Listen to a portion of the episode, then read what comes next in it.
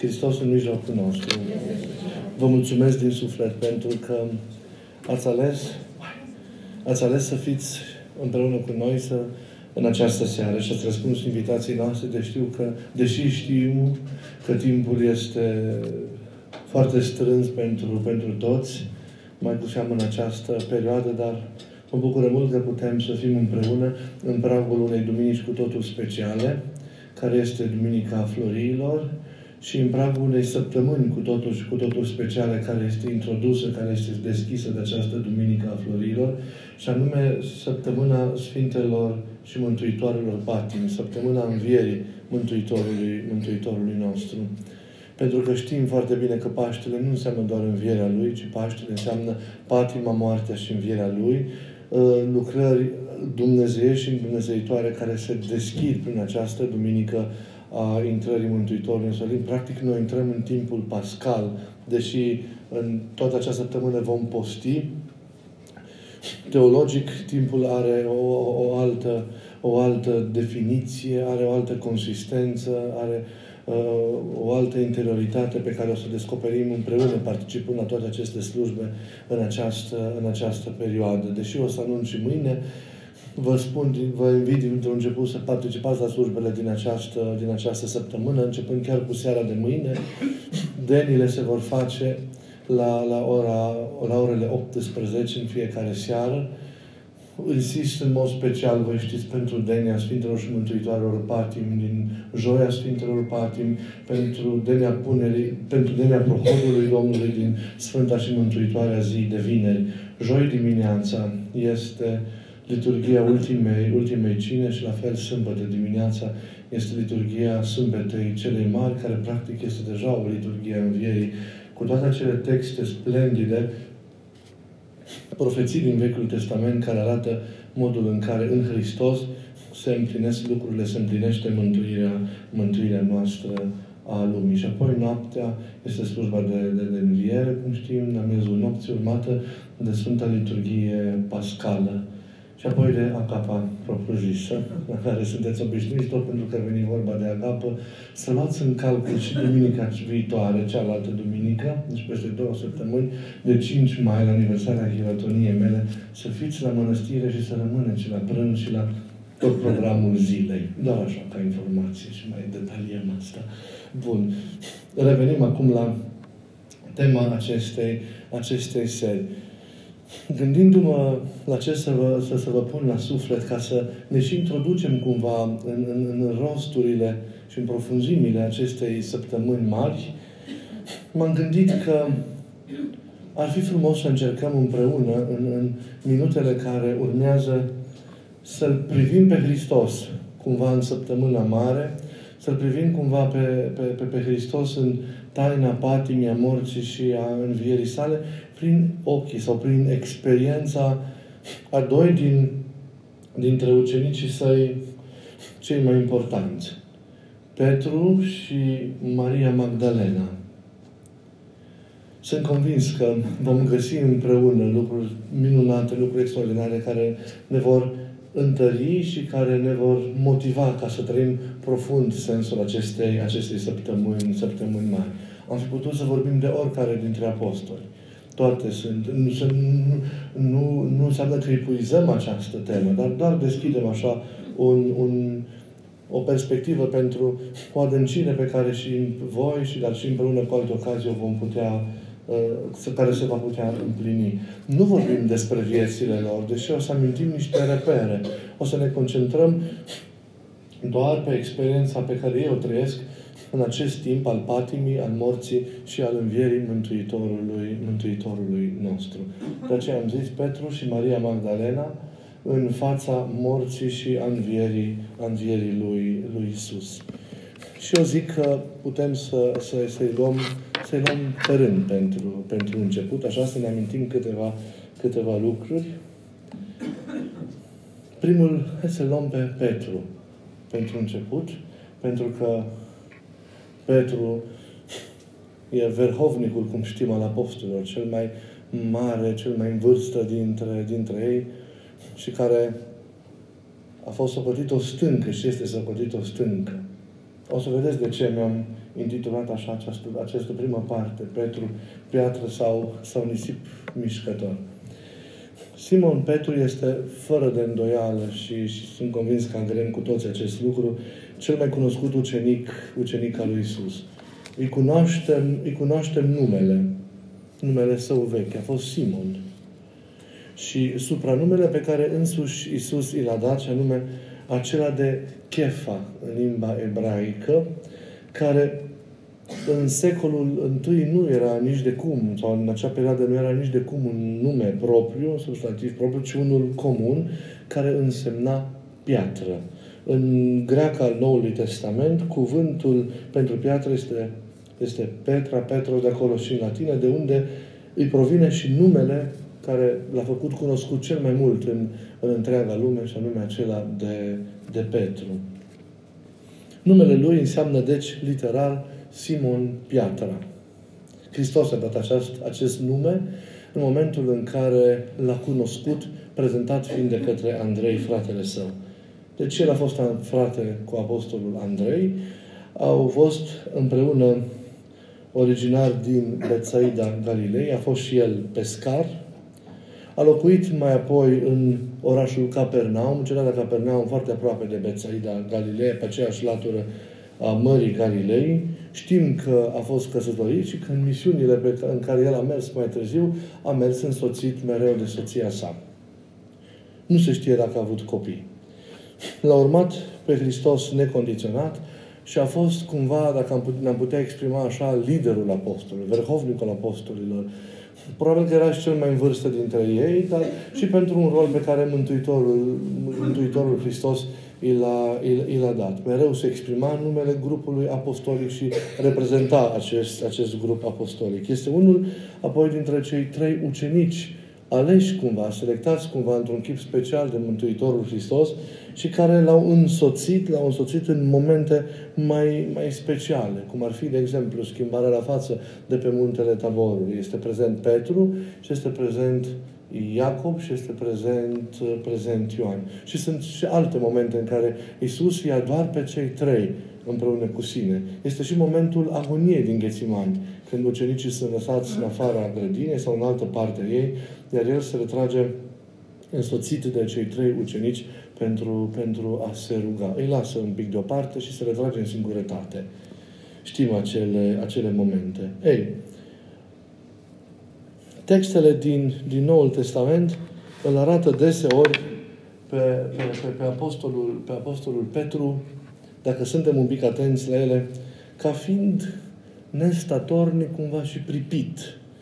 Și în același timp, având un caracter din acesta năvalnic, adesea, adesea impulsiv, cu o fire impetuoasă și care adeseori era și șovăielnică. Cumva dacă te gândești așa, luându-l ca și om simplu, probabil că ultima persoană la care te-ai fi așteptat să fie numit piatră de către, de către Hristos în momentul în care El i-a dat, i-a dat acest, acest nume.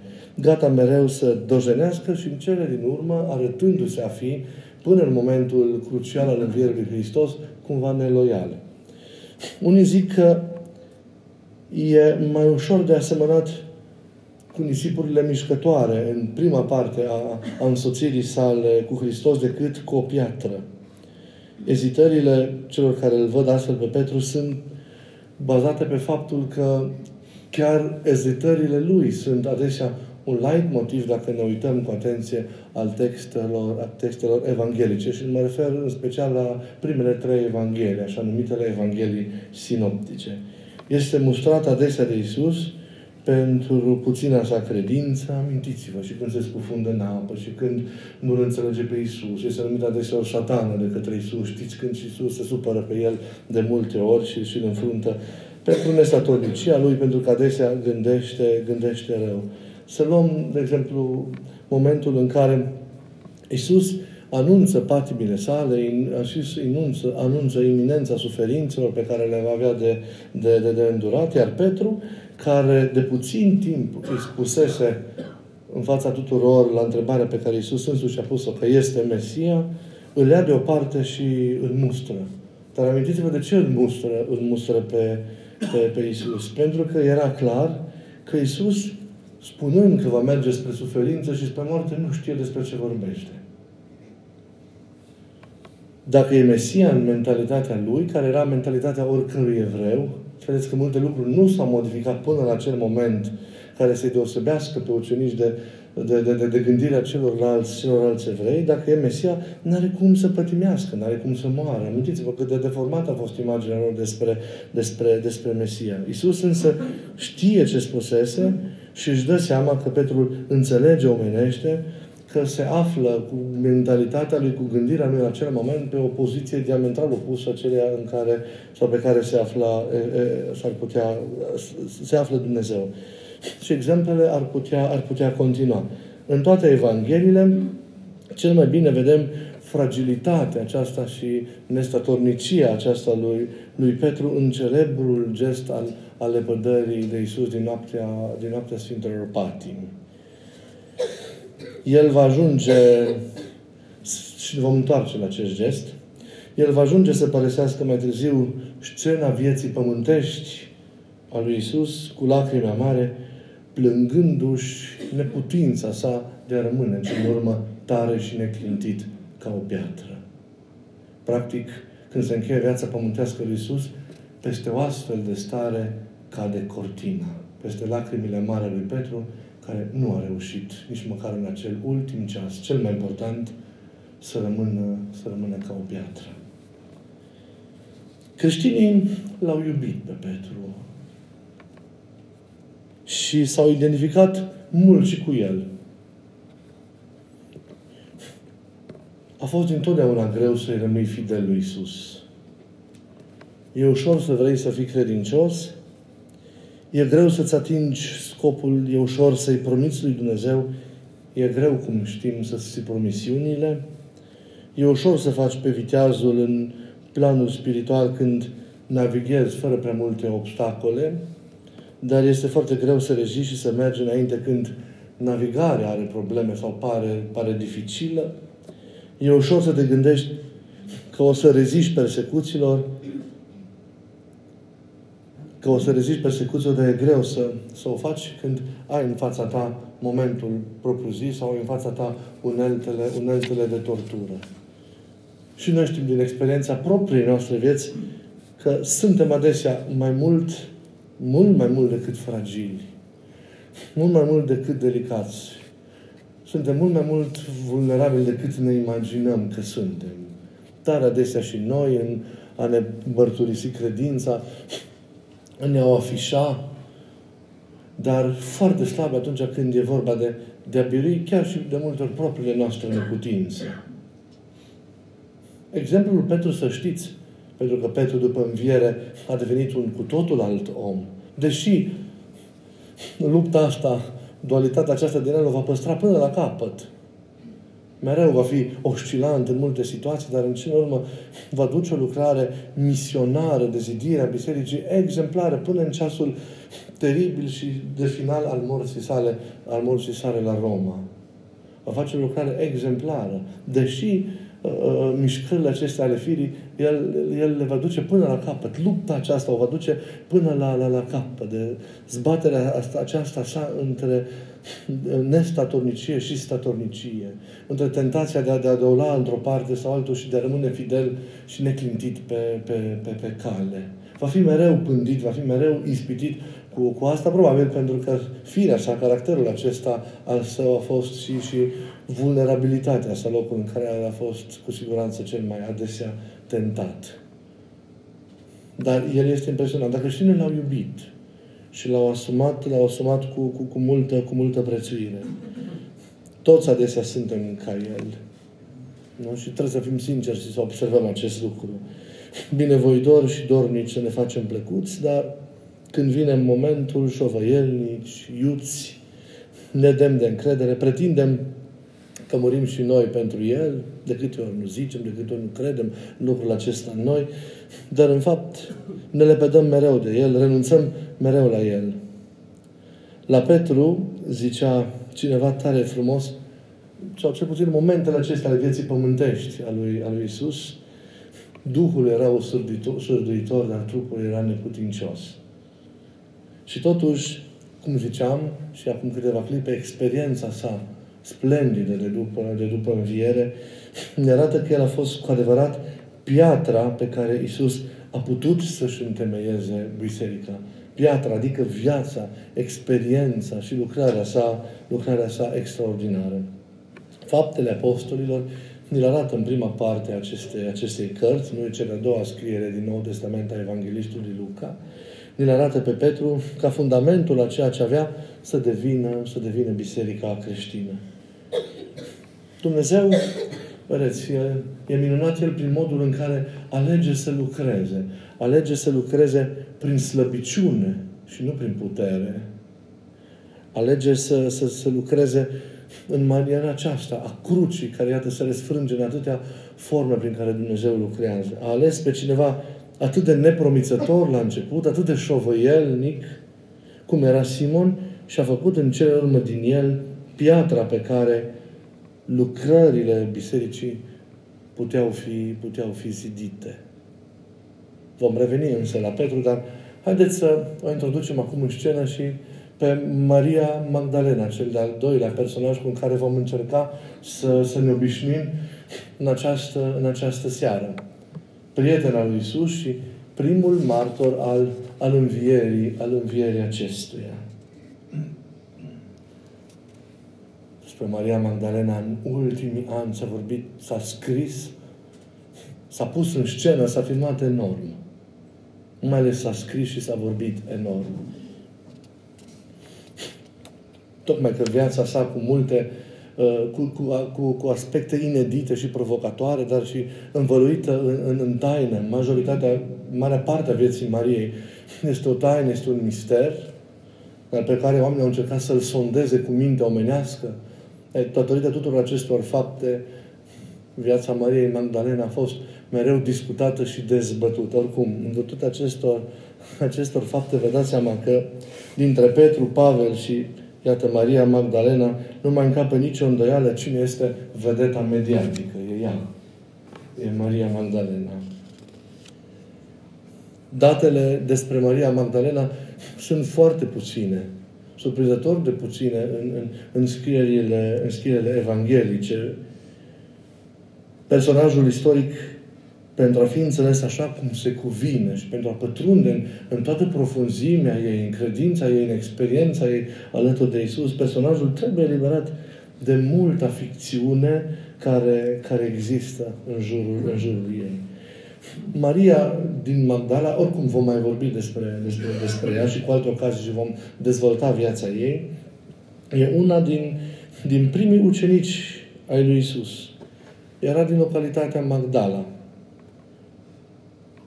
și numele, vedeți, însuși îi arată originile. Foarte aproape de Capernaum, foarte aproape, aproape de localitatea Tiberias.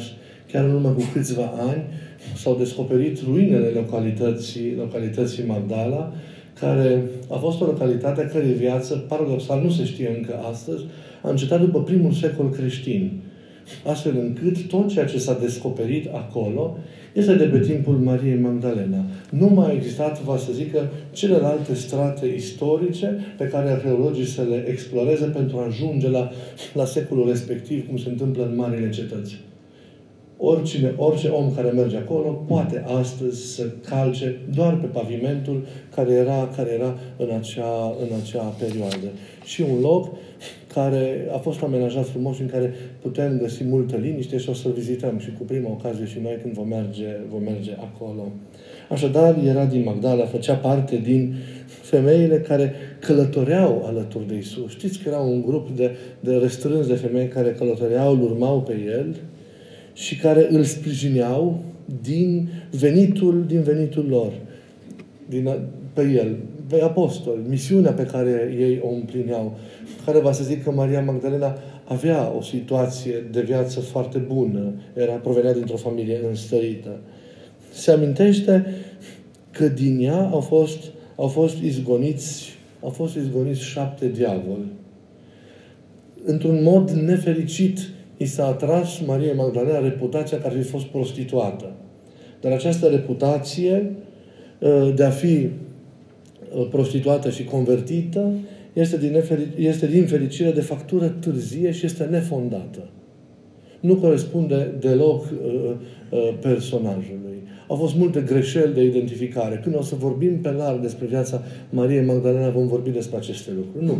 Problema pe care ea avea era cu totul, cu totul alta. Acea suprire de care suferea era cu totul alta. Iisus a izbăvit-o dintr-o situație complită în care, în care ea se afla. Părinții și teologii nu fac altceva, n-au făcut și nu fac decât să speculeze, dar astăzi este un lucru limpede, pentru că secolele în care s-a vorbit despre ea în maniera aceasta și care sunt târzii, deci după câteva sute de ani, ani de la, de la, viețuirea, de la viețuirea ei, toate aceste informații sunt, ne, sunt ne, ne, nefondate. Ea a fost martoră la răstignirea Domnului, la îngroparea lui și la găsirea mormântului gol a treia zi, când a mers împreună cu celelalte femei ca să ungă trupul, trupul lui Isus. Isus, cel înviat, îi se arată pentru prima dată ei și nimănui altcuiva. De aceea Maria din Magdala este și prima martoră a învierii. Și mai mult decât atât, ea devine un apostol al apostolilor, pentru că Mântuitorul Hristos o trimite pe ea însăși să ducă vestea aceasta învierii ucenicilor, discipolilor care erau ascunși și, și, și înfricoșați în acele momente ca nu cumva să pățească, să împărtășească și într-o formă sau alta soarta învățătorului. Și cu siguranță erau cuprinși de, de tristețe. Personajul e istoric, să știți, chiar dacă este amintit puțin în Evanghelie, datorită unor cutume ale timpului, este un personaj central. Este un personaj, să știți, esențial în viața lui Isus. Un personaj deloc secundar. Deși în, în Evangheliile canonice prevalează prezența și lucrarea celorlalți apostoli și, a, și celelalte femei sunt este și sunt amintite așa cumva colateral. Dar rolul ei, extra de, de slujirea celorlalte femei, este unic și este cu totul special în viața, în viața lui Isus. Deși știm, repet, foarte puține lucruri, lucruri despre ea. Celelalte evanghelii, care nu au fost cuprinse în, în, în, în scrierile Noului Testament, dar care au existat în perioada aceea a decenilor și a primelor secole creștine, a creștinismului antic, să zicem așa, vorbesc mult despre Maria, Maria Magdalena. Nu toate evangheliile acelea care au existat uh, au fost evanghelii care au fost eretice sau uh, au conținut, eu știu ce, realități de care biserica, pentru care biserica nu a acceptat. Nu au avut șansa, pur și simplu, datorită unor concursuri istorice, să intre multe dintre ele în canonul cărților uh, Noului, Noului Testament. S-a scris mult.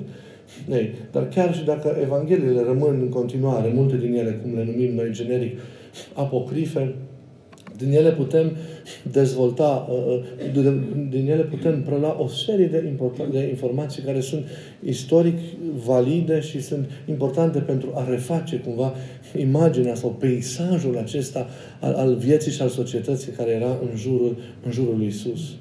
Ea este o prezență mai apăsată în, în toate aceste scrieri care caracterizează aceeași, aceeași perioadă.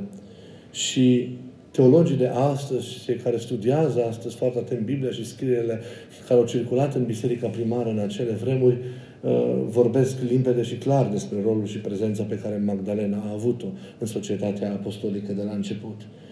În ciuda, repet, a cutumei societății de atunci și a rolului pe care știți că femeia uh, îl avea în această societate. Ea a avut o, o apropiere extraordinară față de Isus a avut o relație specială. Să vă povestesc măcar câteva lucruri mai târziu și vreau să dezvolt acest lucru la, la, la întâlnirile noastre următoare.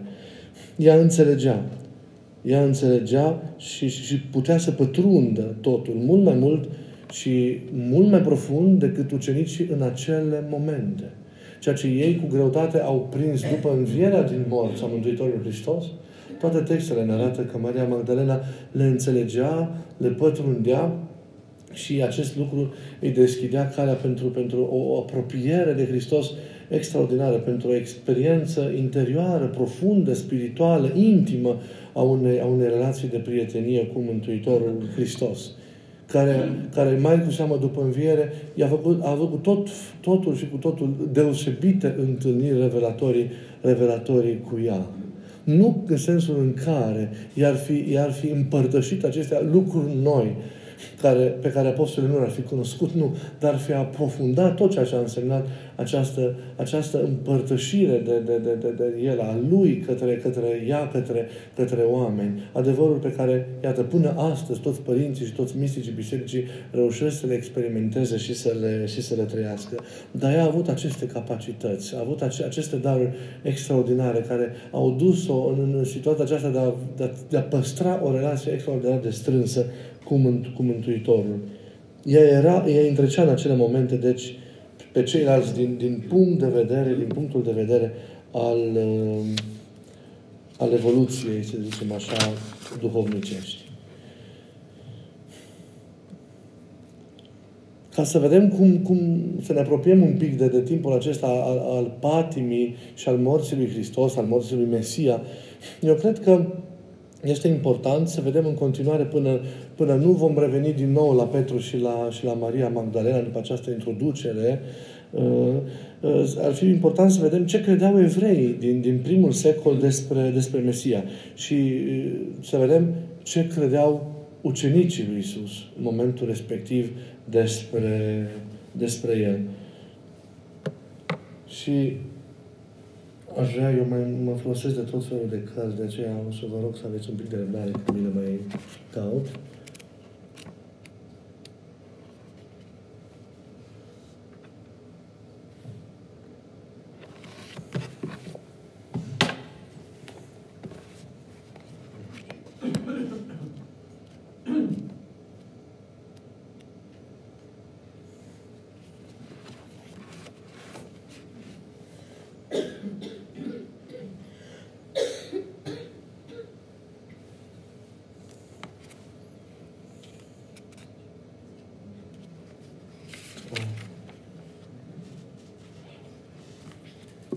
Mă un pic, vă rog, mă pierd un pic în cărțile mele aceea, dar imediat le, le rânduiesc.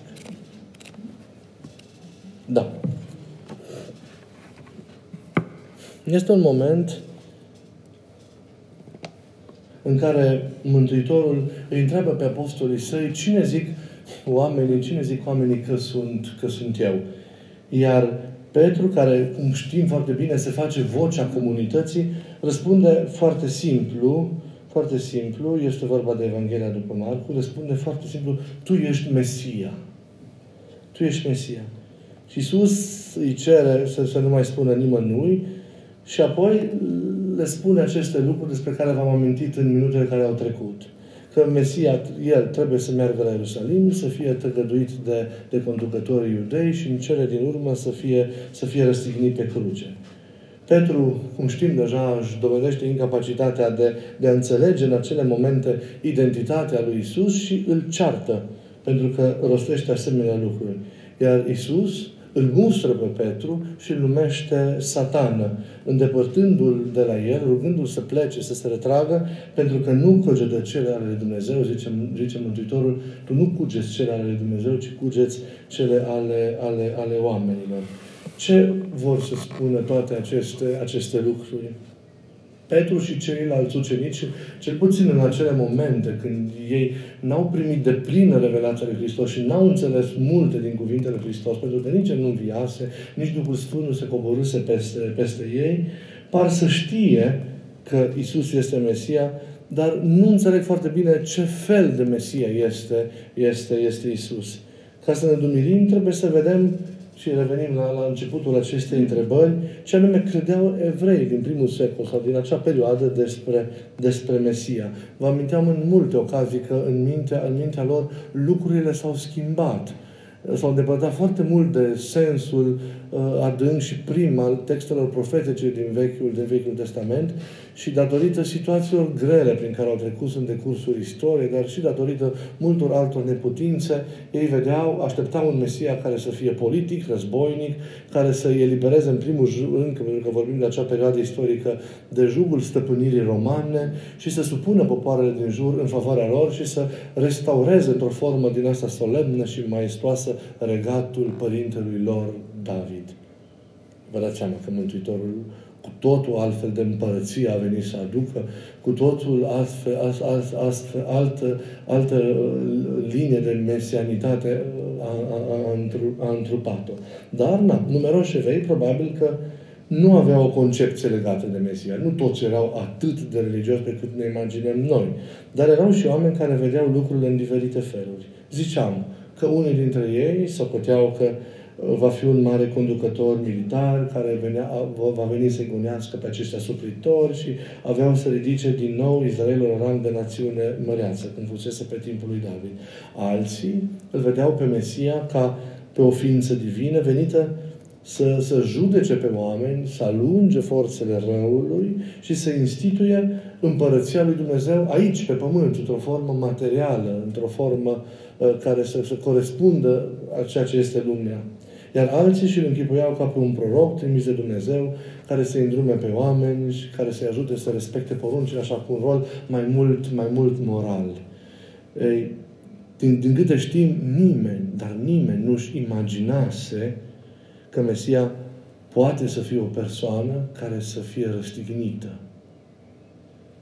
Și că Mesia, tocmai prin patima sa, prin ceea ce El va săvârși, și patimă care nu este un accident, ci înseamnă cel mai mare dar pe care Dumnezeu l-a făcut umanității, El răscumpără din moarte și mântuiește întreg neamul, neamul omenesc.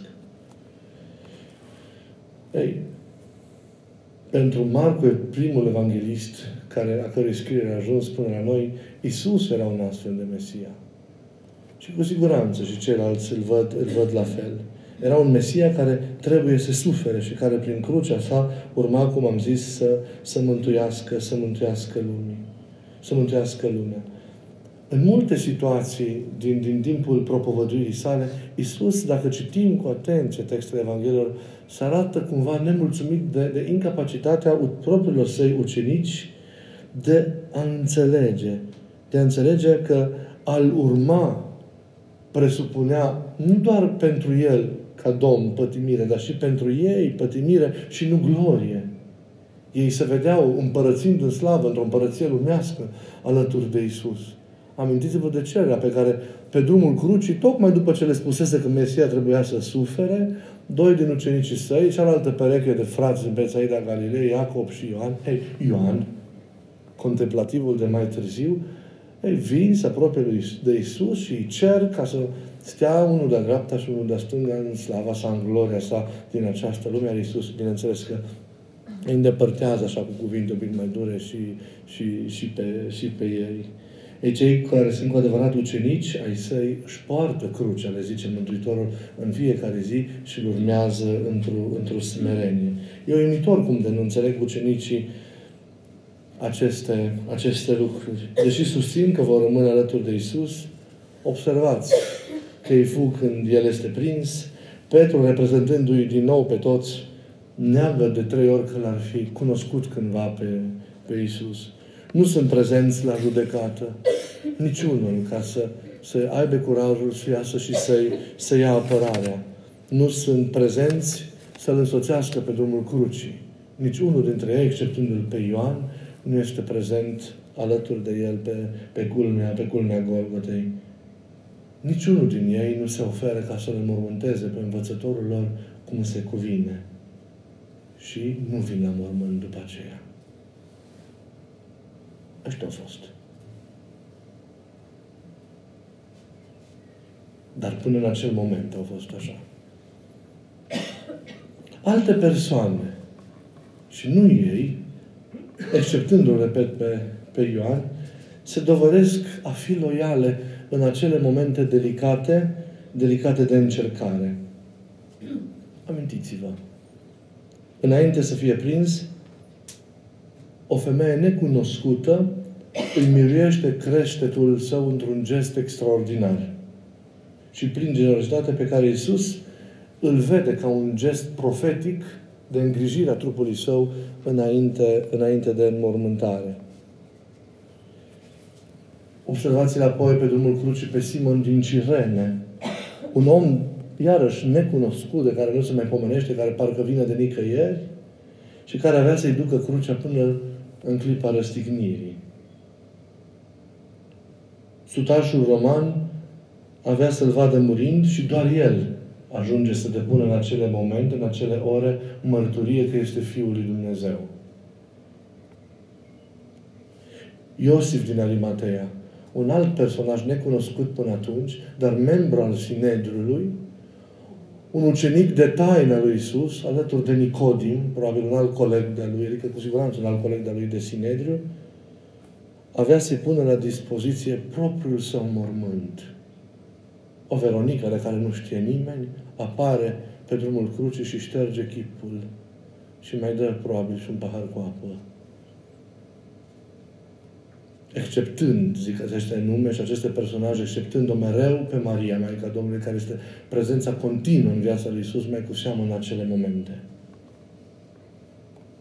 Femeile, între care mereu este Maria Magdalena, vin de la mormântul său. Îl conduc până la capăt. Ele îl conduc până la capăt, îl asistă în moartea sa, îl ajută cu siguranță pe Iosif și pe Nicodim să-L îngroape pe Isus, îl conduc pe Isus până la mormânt, asistă la prăvărirea pietrii și nu pleacă de acolo.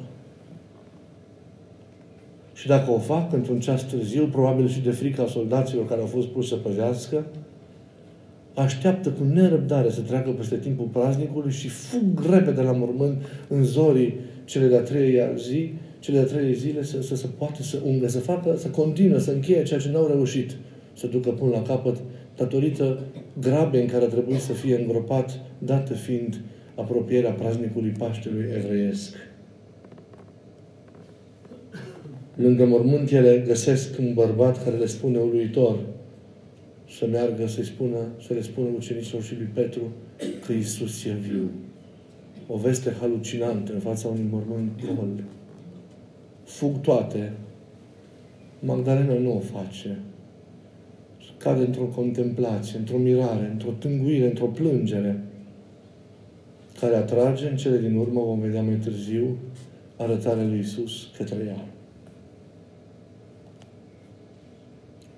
Ucenicii prima fază nu pricep nimic, nu iau în seamă, le socotesc nebune pe femei. Dar după ce și Magdalena, după ce l-a văzut, se duce și le spune, Petru și Ioan fug la mormânt și constată.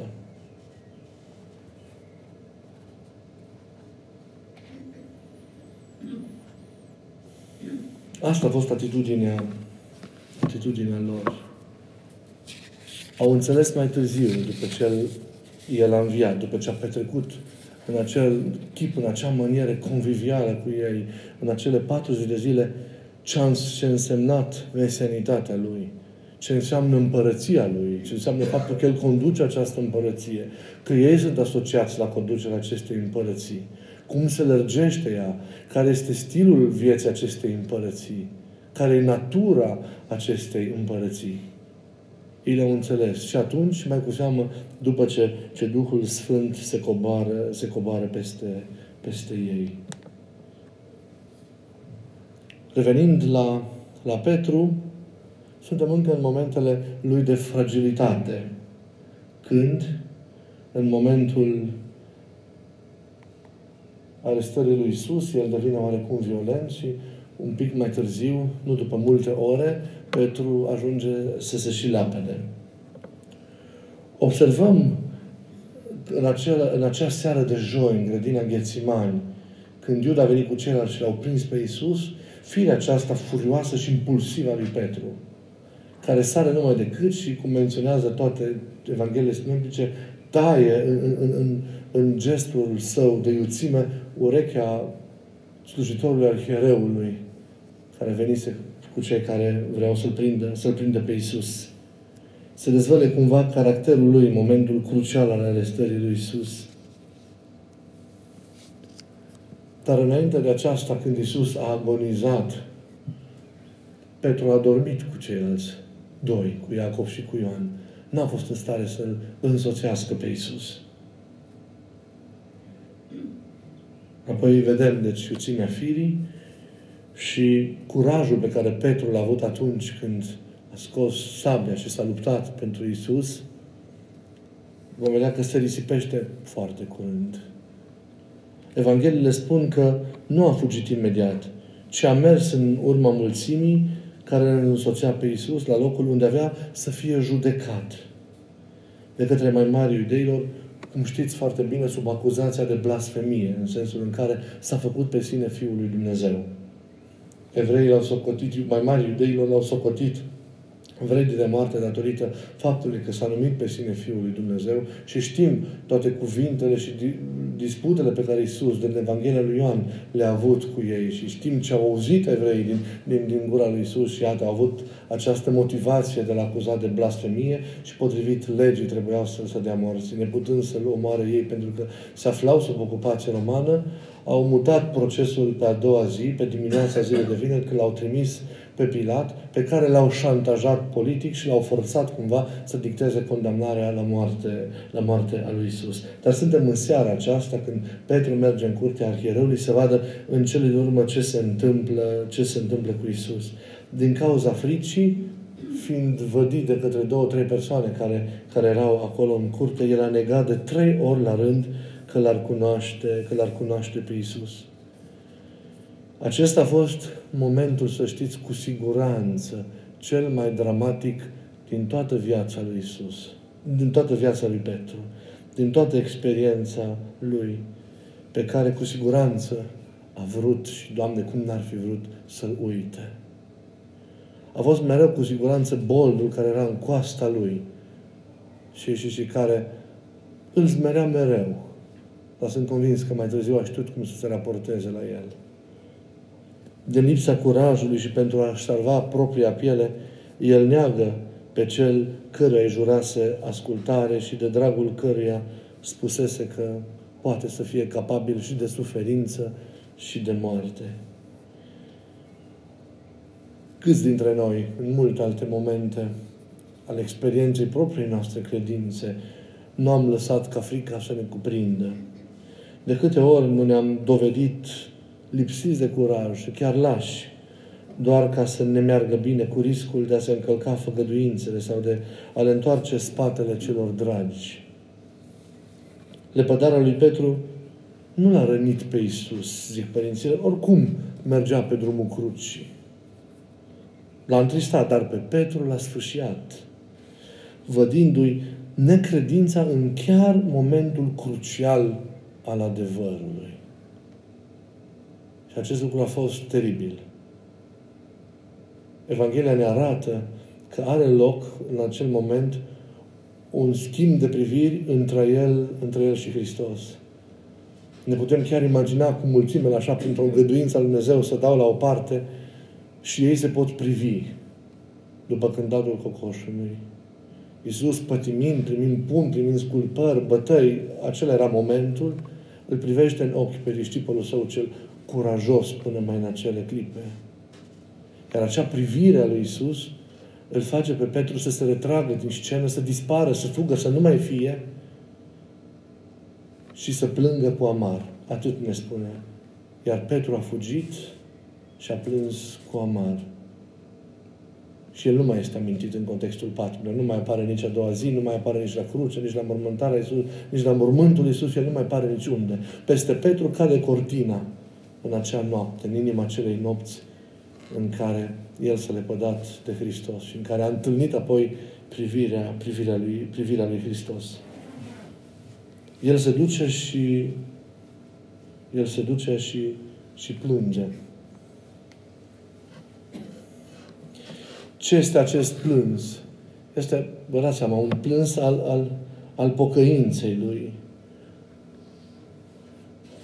Este un plâns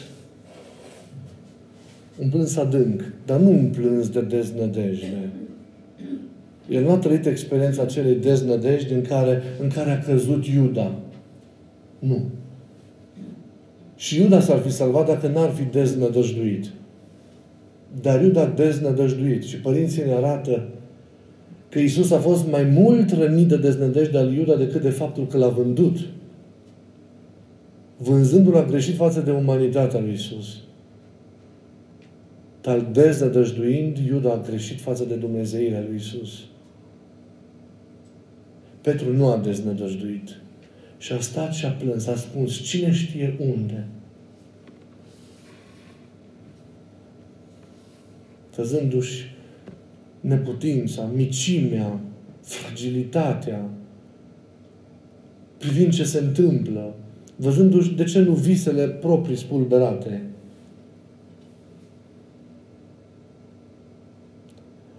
A iubi atât de mult, atât de puternic, pentru că Petru l-a iubit pe Isus. Atât de neprecupețit ca El și a-L răni pe cel iubit, trădându-L așa, pur și simplu, din frică, cu atâta lipsă de milă, fără măcar a înțelege cum, cum s-a putut întâmpla una, una ca aceasta, era fără, dar și poate insuportabil de greu. În acele clipe îi se părea că nu poate fi nimic mai rău. Probabil că Petru gândea sau trăia astfel de stări. L-am iubit mult pe un părinte care a pus în gura lui Petru în acele momente astfel de cuvinte pe care vi le pun și vouă la suflet. Doamne, al meu singur m-am scos din rândul ucenicilor. Singur m-am lipsit de fericirea de a fi unul din apropiații Lui, cu care El împărțea necazurile și bucuriile sale în toți acești ani, cărora a încredințat gândurile sale cele mai adânci, că le-a dăruit toată inima sa mare, a tot cuprinzătoare. Singur m-am lipsit de iubirea și binecuvântarea Lui. Am renunțat la ceea ce întotdeauna a fost pentru mine lucrul cel mai de preț în viață. Și niciodată, niciodată, poate nu vă mă mai numi un apostol al său sau prieten al său, dar eu îl iubesc. Nu pot să-mi înșel inima, care se chinuie și geme atât de tare când mă gândesc cât de adânc l-am rănit. Să zic, nu-l cunosc pe omul acesta când El era totul meu, nu-L cunosc și am repetat-o.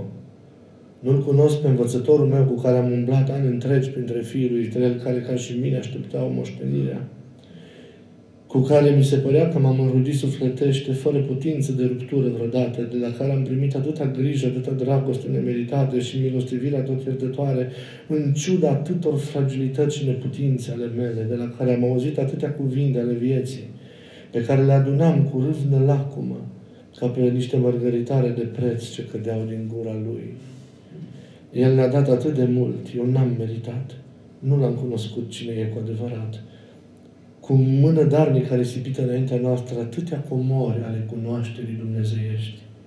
Neobosit, cu răbdare nemărginită, cu blândă îngăduință față de grosolănia și prostia noastră. El ne-a învățat cu răbdare mereu cuvintele vieții veșnice dorind să ne arate cine e și să ne conducă la împărăția Lui. El ne-a dat totul, puterile sale, priceperea sa, învățătura sa, cuvântul său, inima sa, dragostea sa. Iar acum e gata să ne dea sângele său. Și cum l-am răsplătit eu pentru tot ce a făcut? Printr-o lepădare rușinoasă, de frică? Sau ce va fi fost în sufletul meu? Dar m-am lepădat. M-am lepădat tocmai atunci când aveam mai multe nevoie de mine când era bagiocorit, clevetit, ocărât, bătut, scuipat, înfruntat, când i s-a pregătit o sândă la moarte și n-a mai fost acolo cine să-l mângâie, nici mama lui n-a fost, n-a fost nimeni. În jurul lui erau doar vrăjmași, oameni plini de ură care se bucurau cu răutate de necazul lui și de sfârșitul lui. Cât de prețioasă e pentru el, era pentru el acum, chiar și acum o singură privire milostivă și încurajatoare nici măcar un cuvânt spus cu voce tare, ce poate doar să atragă primejdea și să îneacă neputincios în șuvoiul vocilor dușmănoase, ci un chip milos, care să-l privească cu dragoste nespusă, în mijlocul acestei gloate nebune și fără milă, și care să-l încurajeze și să-l întărească așa cum și el ne-a încurajat de atâtea ori când i-am greșit. Și pe semne că el căuta cu privirea în jurul său tocmai un asemenea chip de îmbărbătare. S-a uitat la un moment dat și m-a văzut. Dar ce a găsit la mine? Un trădător fricos, în stare doar să dea încredințări mincinoase în vremuri de pace, despre dragoste și dăruire atunci când, cum ziceam, în jur e liniște și poate fi sigur că va lua parte la slava viitoare. Îndată ce au pălit nădejdele acestea, îndată ce a suflat vântul rece al primejdiei și al amenințărilor restriștilor, ce să ales de aceste încredințări, de aceste jurăminte ale mele? O, Doamne, am uitat totul. M-am jurat înainte lui că o să-mi dau viața pentru el. Dar de lepădat nu o să mă leped și o să-l urmez până la capăt. Iar aici m-am jurat cu și mai multe o că nu-l cunosc și că n-am nimic de a face cu el. Acesta e prețul jurămintelor mele și ce durere va fi strâns inima chinuit atunci când a băgat de seamă că de el se lapă de ucenicul de la care era în drept să aștepte credincioșie și pe care l-a numit piatră. M-a numit piatră, auzi? M-a numit piatră și eu m-am lepădat. El n-a primit de la mine nicio privire de, plină de mine, niciun semn de bărbătare. L-am lăsat singur, trist, siguranță și lipsit de apărare, în mijlocul acestor oameni care îl chinuie, îl bate, după jocoresc și îl scuipă.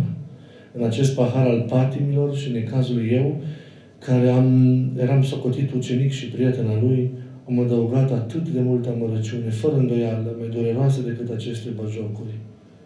Să fii lăsat de prieteni, cred că e dureros. Și iarăși mă gândesc că m-am numit piatră. Mi-am mai încredințat și sarcina de a întări pe frații mei. Și eu la prima bătaie de vânt am căzut.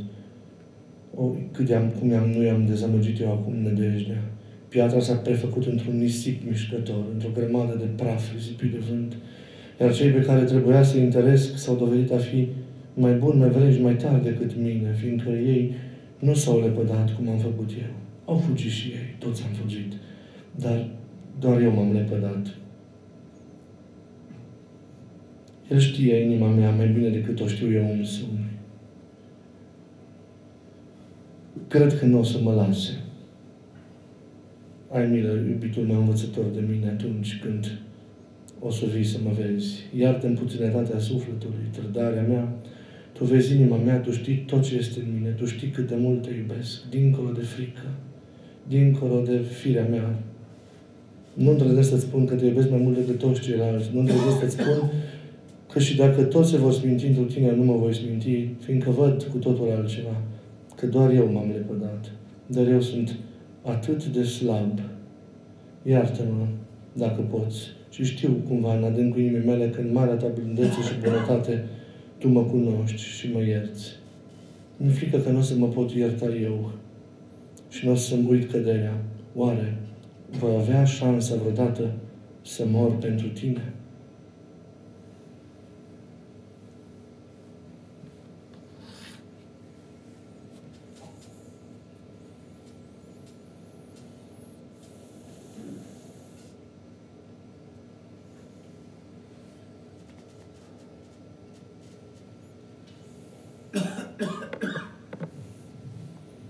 și Hristos îl caută după ce învie. Cum, nu, cum putea să nu-l caute pe el? Care știa că e stânca lui.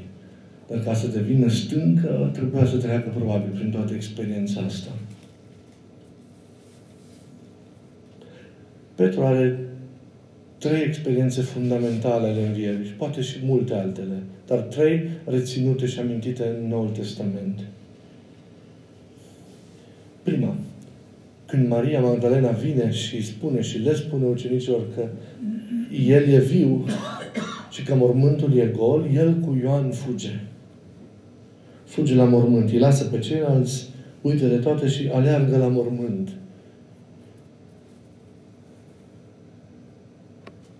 El a văzut mormântul și giulgiurile. Ne spune că Ioan a rămas la ușa mormântului.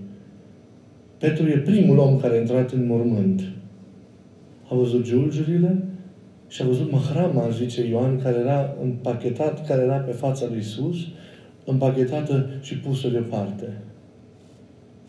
Probabil a avut grijă Iisus să împăture cu rânduială, așa înainte, ca să, să arate învierea. E primul contact acesta cu taina învierii. E splendid pentru că în însăși fuga lui la mormânt, fuga, a fugit, și în experiența pe care a trăit-o acolo și pe care, evident, noi cu greu putem descrie în cuvinte, e important că speranța a început să înflorească în inima lui, că tot plânsul lui, toată tânguirea lui din acele nopți și zile s-au încheiat. Simțea că totul se încheie, că, că povestea continuă, că Domnul e, că tot ceea ce promisese se împlinește, că e un nou început, că le face El noi pe toate. Și totul în mintea lui începe să aibă sens. Lucrurile încep să se lege. Pare-se că Domnul lui e viu. Sfântul Pavel ne dă un amănunt extraordinar și care e foarte important pentru, pentru biografia de după înviere a lui Petru. În, în epistola prima către Corinteni, în capitolul 15, versetul 5, ne spune, pentru că acolo amintește de arătările, Pavel, de arătările lui Isus către discipolii săi și spune acolo că Isus s-a arătat pentru prima dată lui Petru. Pentru prima dată lui Petru, dintre ucenici și apoi celorlalți, celorlalți 12 apostoli. Dar el amintește, și mai ori rea această idee în alt loc din epistolele sale, amintește că Isus, probabil după ce i s-a arătat Magdalenei, înainte de a, fi, de a se arăta în seara aceleași zile ucenicilor săi, se arată în parte lui Petru. Și nu este această întâlnire la care erau de față și ceilalți ucenici când ei pescuiesc și Iisus îi aștepta pe mal. Este o întâlnire despre care nimeni nu mai amintește în Evanghelie, doar Pavel, și ca pe care sigur o știa de la Petru și de la ceilalți ucenici. Aceea e a fost întâlnirea pe care el o aștepta. Privată. Conținutul a rămas privat și nici nu avem nevoie să știm. Nici nu trebuia, nici nu, bine a făcut că nimeni n-a scris nimic de ea. Pentru că a fost taina lor după toată această experiență dramatică din, din seara Sfintelor Pătimiri. A fost întâlnirea în care Petru a putut să-i spună ce a vrut. În care Isus i-a arătat cu siguranță, în moduri inedite, cât îl iubește. Și ca o consecință, ca o continuare, ca o împlinire, mai bine zis, a, a acelei, acelei experiențe, urmează această întâlnire. Într-una din diminețile de după înviere, când ucenicii pescuiau, iar Iisus i-a așteptat pe mal, pregătindu-le prânzul. Petru l-a văzut, s-a îmbrăcat pentru că era gol și a luat haina pe sine și a sărit în apă ca să ajungă la el. Vedeți, aceeași alergare năvalnică care spune mult. Arată cât de mult îl iubea Petru pe Iisus. Și atunci, ca o concluzie, ca o încununare a experiențelor precedente, Iisus îl întreabă de trei ori, corespunzând această întrebare celor trei lepădări, mă iubești Tu pe mine? Doamne, Tu știi cât Te iubesc. Adică, dacă e ceva real acolo în experiența lui Petru e iubirea lui față de Isus, dincolo de șovierile lui, de toată nestatornicirea lui și de firea lui impetuoasă și nevalnică și de excesele firii lui și așa mai departe. Dacă e ceva statornic și aia e piatra, e iubirea față de Isus, dincolo de ghilimele de rigoare fentele firii. Dacă a avut ceva neclintit, a fost iubirea. Ori asta e piatra. Iubirea noastră față de El e piatra pe care noi clădim. Pentru că aceste iubiri, această iubire atrage iubirea Lui. Și iubirile întâlnindu-se fac împreună fundamentul vieții. Dacă îl iubim, suntem, avem credință și suntem cu adevărat întemeiați. Toate aceste experiențe au fost ca un mod inedit prin care Iisus și-a arătat așa năvalnic iertarea și iubirea față de primul dintre, dintre, discipolii, dintre discipolii săi.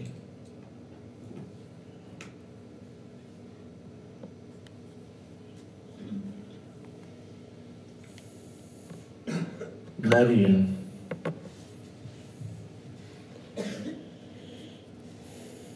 Maria Magdalena a fost prezentă mereu în decursul secolelor în memoria colectivă creștină ca martor în primul rând privilegiată a suferinței lui Iisus de pe cruce și apoi, apoi la înviere. Toate Evangheliile arată acest lucru. Ea și cu celelalte femei, împreună cu Maica Domnului. Ele l-au iubit, poate în acele clipe l-au înțeles. L-au înțeles mai bine decât ceilalți ucenici pe Iisus.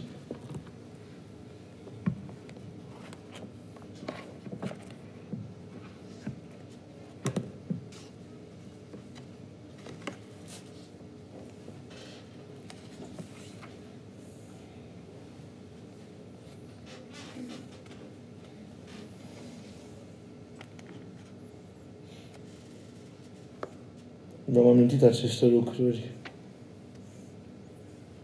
Ați văzut, ceilalți au, ucenicii n-au fost să facă gesturile importante în momentul, în momentul patimilor, dar au fost, au fost ele, femeile, mâna de, de femei credincioase, având-o în frunte pe Maria Magdalena.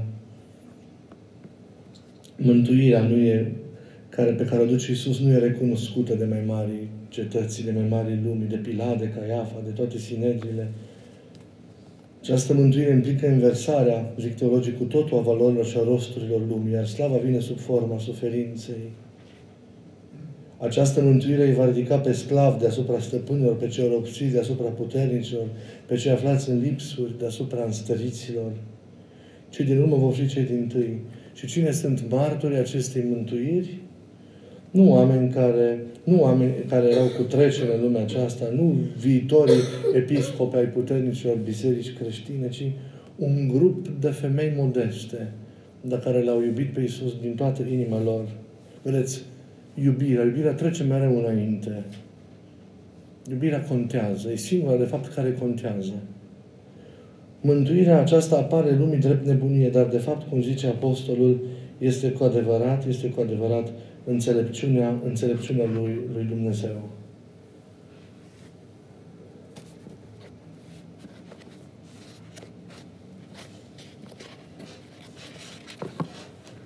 Mi-a plăcut un lucru frumos și vreau să vi-l amintesc.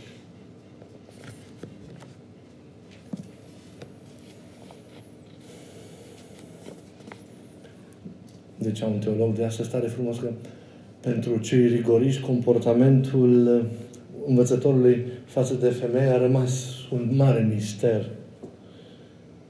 Și amintiți-vă, fie că a fost vorba de samarineancă și discuția aceea pe care a purtat-o profundă lângă fântâna lui, lui Iacob, fie că a fost vorba de femeia adulteră, fie că a fost vorba, iată, de Maria din Magdala. Aceste femei pe care el le-a ales pentru a le revela. Gândiți-vă la samarineancă ce înseamnă rugăciunea în duh și în adevăr, ce înseamnă despre apa vie. Cui a predat aceste taine? Despre ce înseamnă Duhul Sfânt? Unei femei lângă o fântână în miezul unei zile călduroase de vară. Sau despre mila și iertarea lui Dumnezeu, despre modul în care lucrează iubirea lui Dumnezeu. Femei adultere, prinse în păcat și adusă ca să încuvințeze cumva Iisus uciderea ei.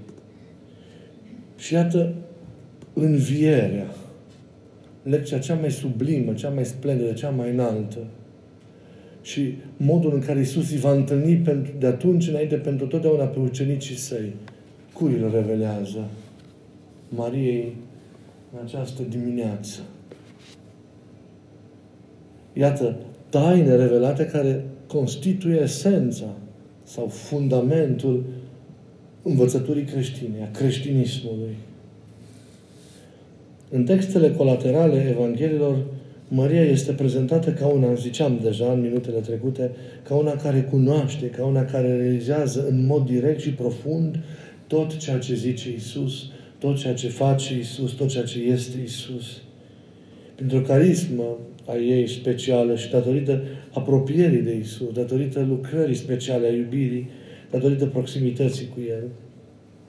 Isus îi iubea pe toți ai săi, cu o iubire dumnezească de plină, nesfârșită și necondiționată. Deși ei atunci, ca și noi, poate astăzi, nu înțelegem de plin sensul acestei iubiri și datorită stării în care au fost și în care suntem și noi, nu o simțim așa cum ar trebui să o simțim și nu o primim pentru a lucra viața adevărată în noi. Dar el iubea în forma aceasta. Dar în același timp, fiind și omul iubea pe fiecare într-un mod unic și într-un mod particular și se raporta la ei într-un mod unic și într-un mod particular, așa cum și noi ne raportăm unii la alții. Iisus a fost și om. Dragostea umană poate avea afinități, originalități, preferințe, intimități, rezonanțe, ce nu sunt posibile cu toată lumea. Maria Magdalena a rezonat cu el și el a rezonat cu ea. a rezonat afectiv, intelectual, a rezonat spiritual, mistic. Maria rămâne un model în ceea ce privește iubirea adâncă, profundă, pasională, în sensul cel mai pur și mai splendid al cuvântului. Ea aude, înțelege și vede. Sunt trei verbe esențiale în ceea ce înseamnă experiența ei alături de Isus. Aude, pentru că mereu e acolo, mereu primește ceea ce El oferă, ceea ce El descoperă, ceea ce El transmite. Auzind, înțelege, gândește, era înzestrată cu astfel de, de, de, de, de minte care se pătrundă. Și apoi, în cele din urmă, această cunoaștere pe care ea o dobândește din afară, dar care se sprijine și pe darurile ei firești, devine vedere. Experiență trăită la un alt nivel decât rațional, în care nici măcar nu erau zidiți atunci în acel nivel de cunoaștere uh, ucenicii. Ea trece mai departe de aceea înțelegere deja intră într-o zonă, într-o zonă de contemplație. Vederea e împlinirea ascultării și a înțelegerii de care a dat dovadă. Cu ce ochi îl vede Magdalena? Cu ce ochi îl vede în dimineața aceea? Pentru că îl vede, nu-l recunoaște, dar îl vede. E același, dar e în același timp cu totul nou. Și părinții arată, pornind de la faptul că învierea nu e vizibilă ochilor cărnii. Cum știm foarte bine, nu a fost o halucinație și nicio fantasmă datorată unor mișcări emoționale, fizice sau mentale. Nu a fost nicio viziune. A fost o experiență vie, reală, însă care a fost trăită într-o altă formă decât o experiență firească, obișnuită, care uzează doar de organele acestea de simț așa cum le, le, le, le avem noi și care poate fi explicată de rațiunea noastră așa cum avem noi. Experiența învierii e mai mult decât toată această simțualitate a noastră, toată această înțelegere a noastră. E o vedere prin minte.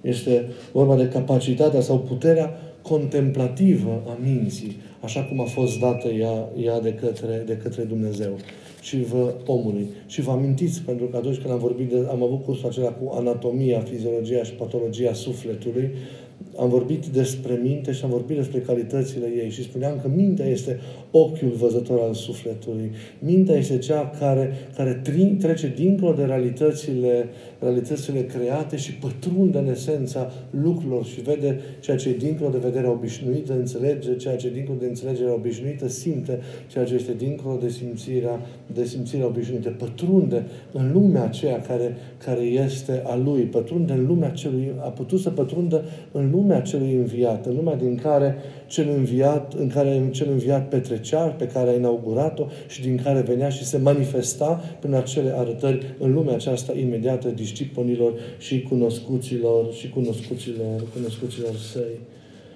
Ea a reușit să-L contemple în, în acel nou spațiu al existenței, ziceam, inaugurat de învierea Lui, în acea nouă condiție, în acea nouă, nouă realitate. În spațiul acela din care Isus s-a arătat un nou spațiu și o nouă, o nouă stare.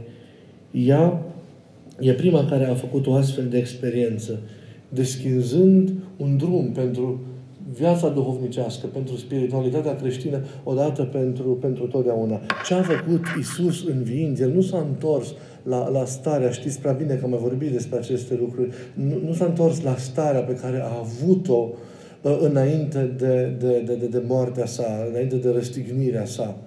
Nu s-a întors la, la, la, la ceea ce era, ce era înainte. Învierea înseamnă cu totul și cu totul, cu totul altceva. Și vă ziceam că este înrumperea într-un fel de viață cu totul nou, într-o viață care nu mai este supusă legilor morții și devenirii, ci e situată dincolo de aceasta, o viață care a inaugurat o nouă dimensiune a, a ființării ca oameni.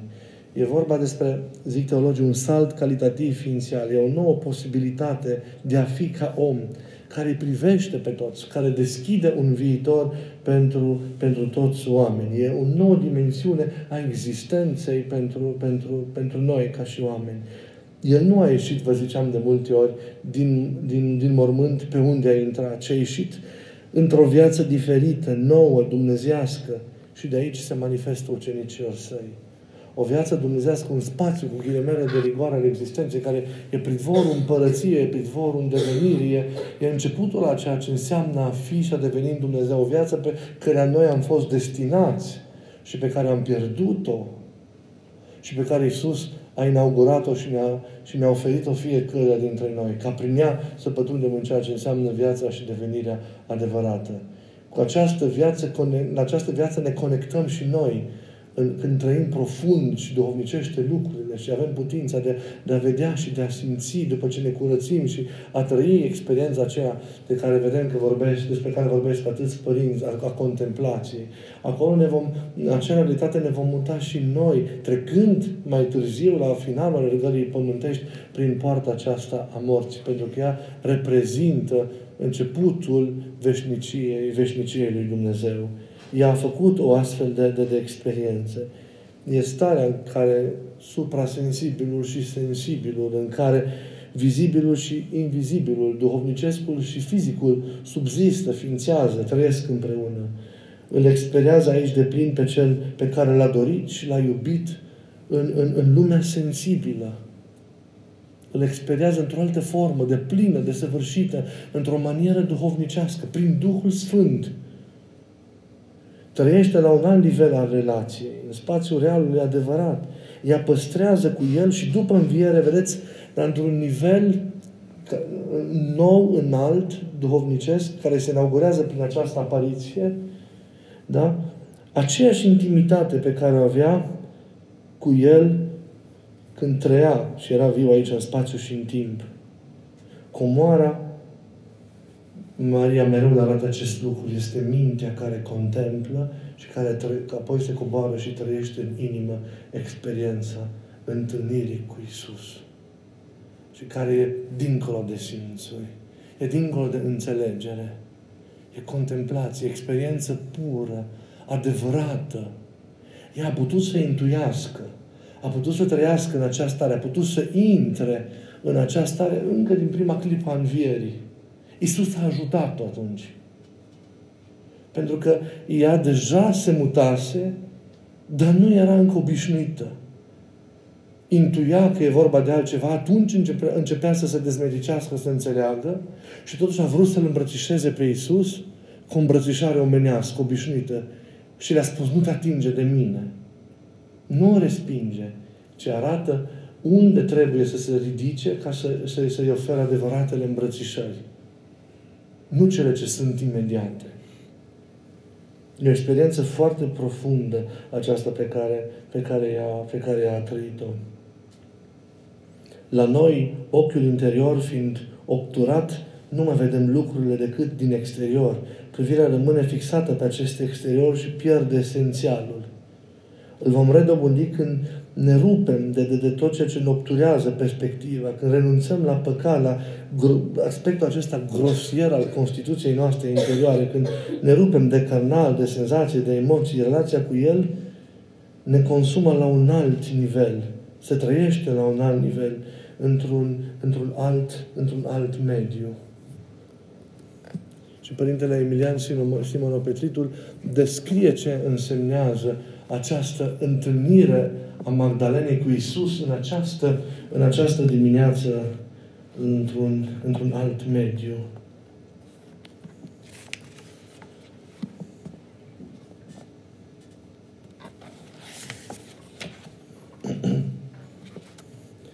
Evident, când ne amintim de Magdalena, ne amintim de acest moment în care a vrut să-l atingă și el nu o lasă.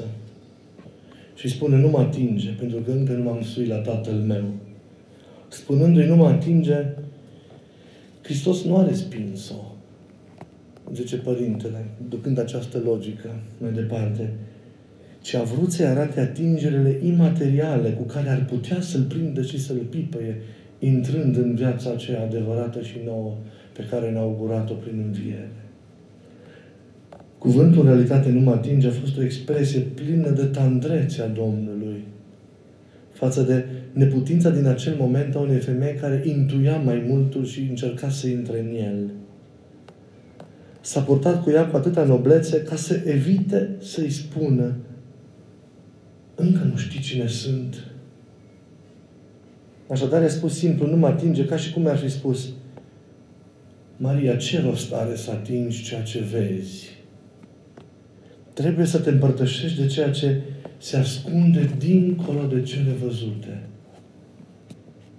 Astfel, vorbind simplu, Domnul i-a arătat cum va trebui să-L simtă de acum înainte, cum va trebui să-L cuprindă, cum va trebui să-L aibă, cum va trebui să-L trăiască, cum va trebui să se unească cu El, ce va trebui să însemne viața alături de El de acum înainte, unde se trăiește și cum se trăiește.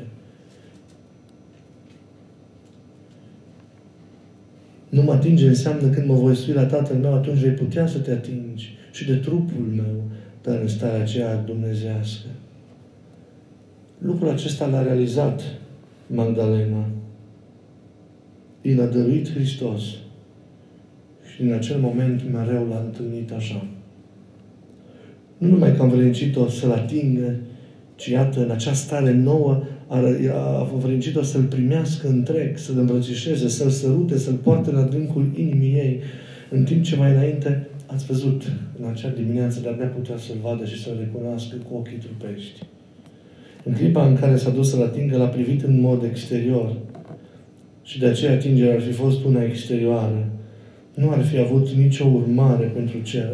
Ar fi fost o simplă faptă omenească. S-ar fi atins de țărână și atât. În schimb, atingerea duhovnicească pe care Hristos a dezvăluit-o în acel moment, ajutând-o pe Magdalena să o realizeze, urmea să rămână pe veci. Să fie o atingere continuă, să fie o îmbrățișare continuă, să fie o relație continuă cu cel înviat, cu cel viu, cu cel nou, cu mirele. Domnul i-a arătat că putea să-l pipăie cu dor și lepădare de sine nesfârșit pe el, pe el cel iubit.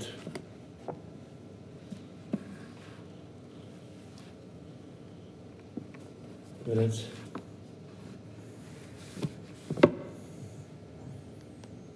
Aceasta a fost experiența ei.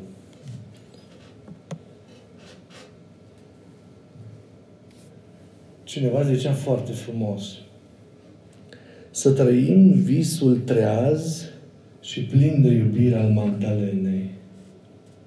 Visul treaz și plin de iubire al Magdalenei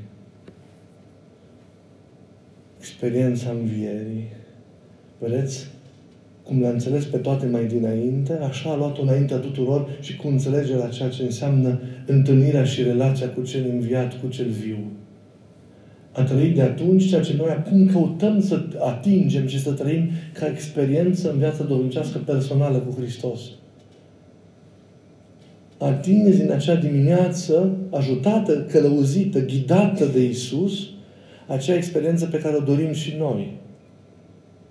Și care se leagă de ceea ce vă spuneam mereu că înseamnă rămânerea și prezența lui Isus prin Duhul Sfânt în viața noastră. Clar că acum nu mai putem atinge, nici măcar cum am încercat ea în dimineața aceea. Tocmai de aceea, mai, mai abitir, mi se potrivesc aceste cuvinte și aceste gânduri atât de frumos puse în gura lui Isus de către Părintele Emilian. Pentru că aceasta este experiența pe care noi toți trebuie să mergem. Toți misticii și părinții sunt convins că dacă înțeleg cu adevărat lucrurile, îi mulțumesc pentru că a deschis un drum. Pentru că ne-a indicat ceva. Dar cât de puțin am înțelege dacă am citit normal chestia asta. I s-a arătat ei prima dată, că s-o fi înțeles bine cu el și atât. Ba că s-a arătat nu știu cine, nu a lăsat-o să atingă, că na, nu a fost în stare să atingă de el în starea nouă care era. Deci, vedeți ce departe suntem de sensul de multe ori când citim Scriptura. Ce experiență splendidă au avut. Toate au fost frumoase, în felul lor, să știți. Dar ce observați? Cazurile lor, Petru și Magdalena. Dar uitați-vă și la, îl vom pomeni duminica de după înviere pe Toma, pe toți întâlnirile cu El ce au avut în comun? experiența iubirii.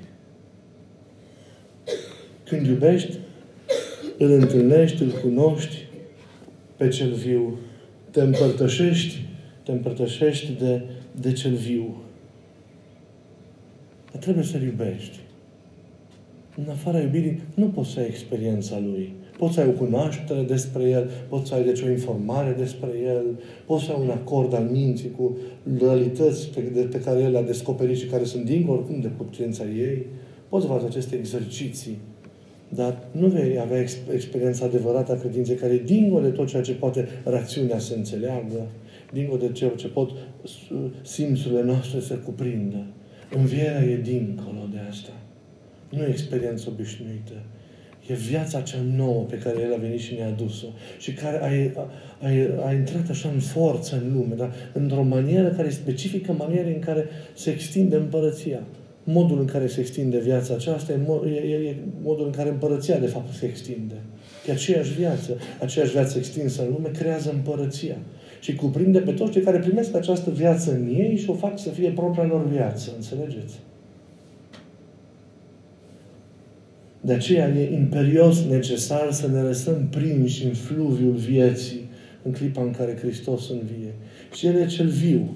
Dacă avem nevoie de aceste, aceste atingeri, ne înainte praznicul acesta al patimii și al morții și al învierii lui Isus, care ne bate la ușă, care începe peste câteva clipe.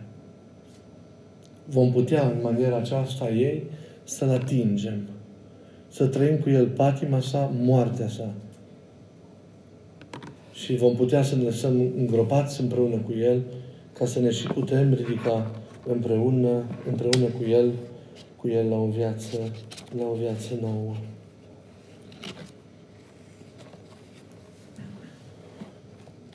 Și ar fi păcat să nu facem acest lucru. Pentru că El ne oferă și astăzi și ne ghidează, ne ajută El însuși prin Duhul Sfânt cum să facem această experiență. Așa cum a ghidat-o și pe ea.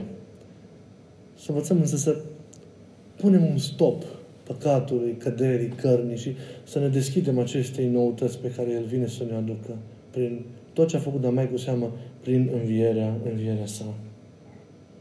Nu, să nu ne legăm de cele de aici. Nu se merită.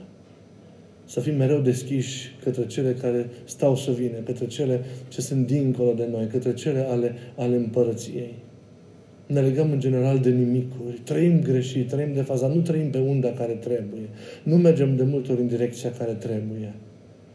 Aș vrea de aceea, în, înainte de, de, de a încheia, sau în loc de, de epilog, să vă reamintesc de moartea lui Petru. Acest uriaș al credinței, care după ce a propovăduit ani după ani, ani după ani, ajunge la vârsta bătrâneților în Roma.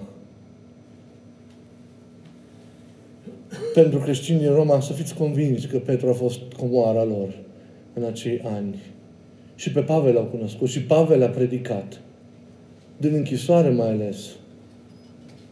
Dar el a fost acolo cu ei, cea mai mare de partea timpului liber, făcând minuni, predicându-le, încurajându-i, îmbătrânind și puizându-se împreună cu ei ultima sa familie, creștinii din Roma.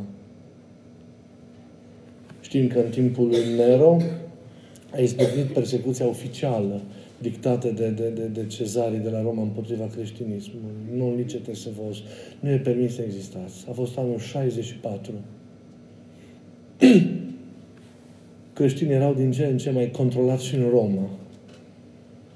La sfatul ucenicilor săi, a prietenilor săi, a creștinilor săi pentru a prelungi viața sa, dar nu pentru că el ar fi voit-o pentru el, ci pentru ei.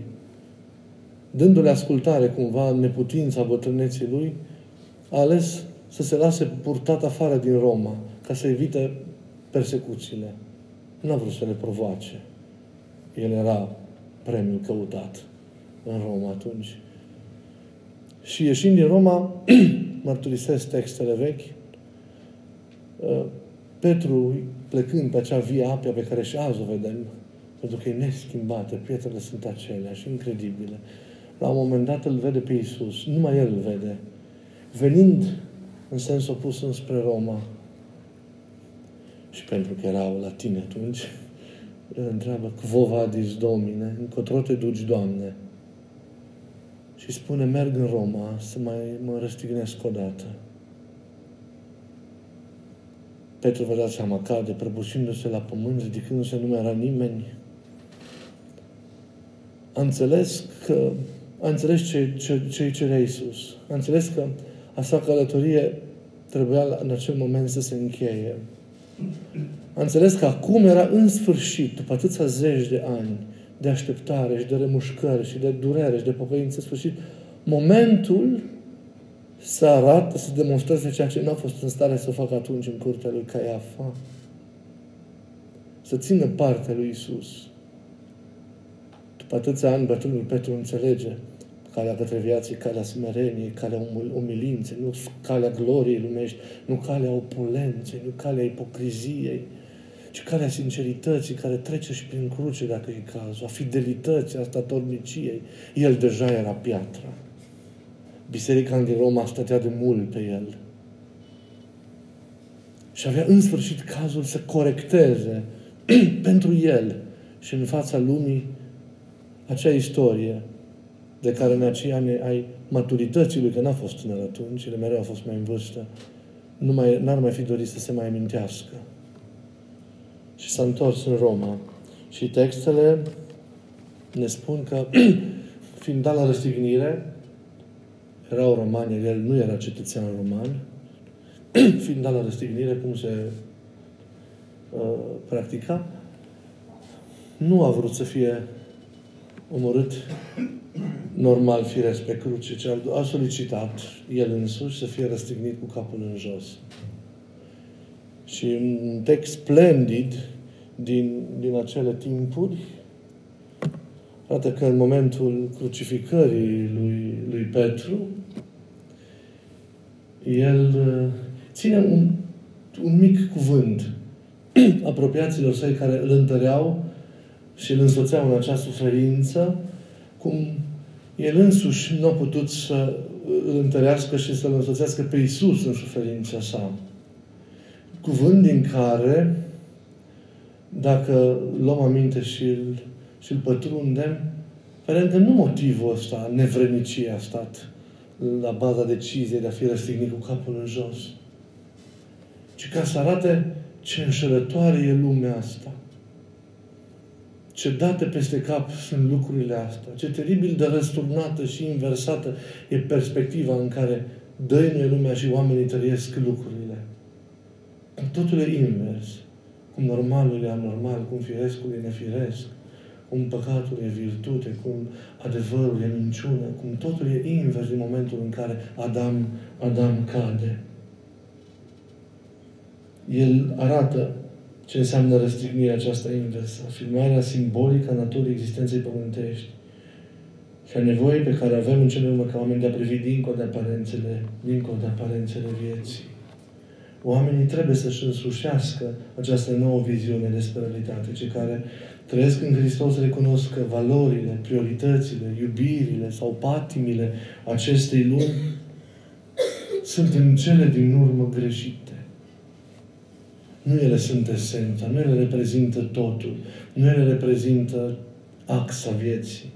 Dar există o alternativă pentru acest set de valori, priorități, iubiri și patim, cele care vin de la Dumnezeu. Creștinii trebuie să adere la acestea, chiar dacă, zice Petru, par să contrazică ceea ce îmbrățișează prin practică întreaga lume creștinii trebuie să aibă curajul să noate împotriva curentului. Ar zice un succesor al lui de azi. E, curajul de a, de a înfrunta realitatea.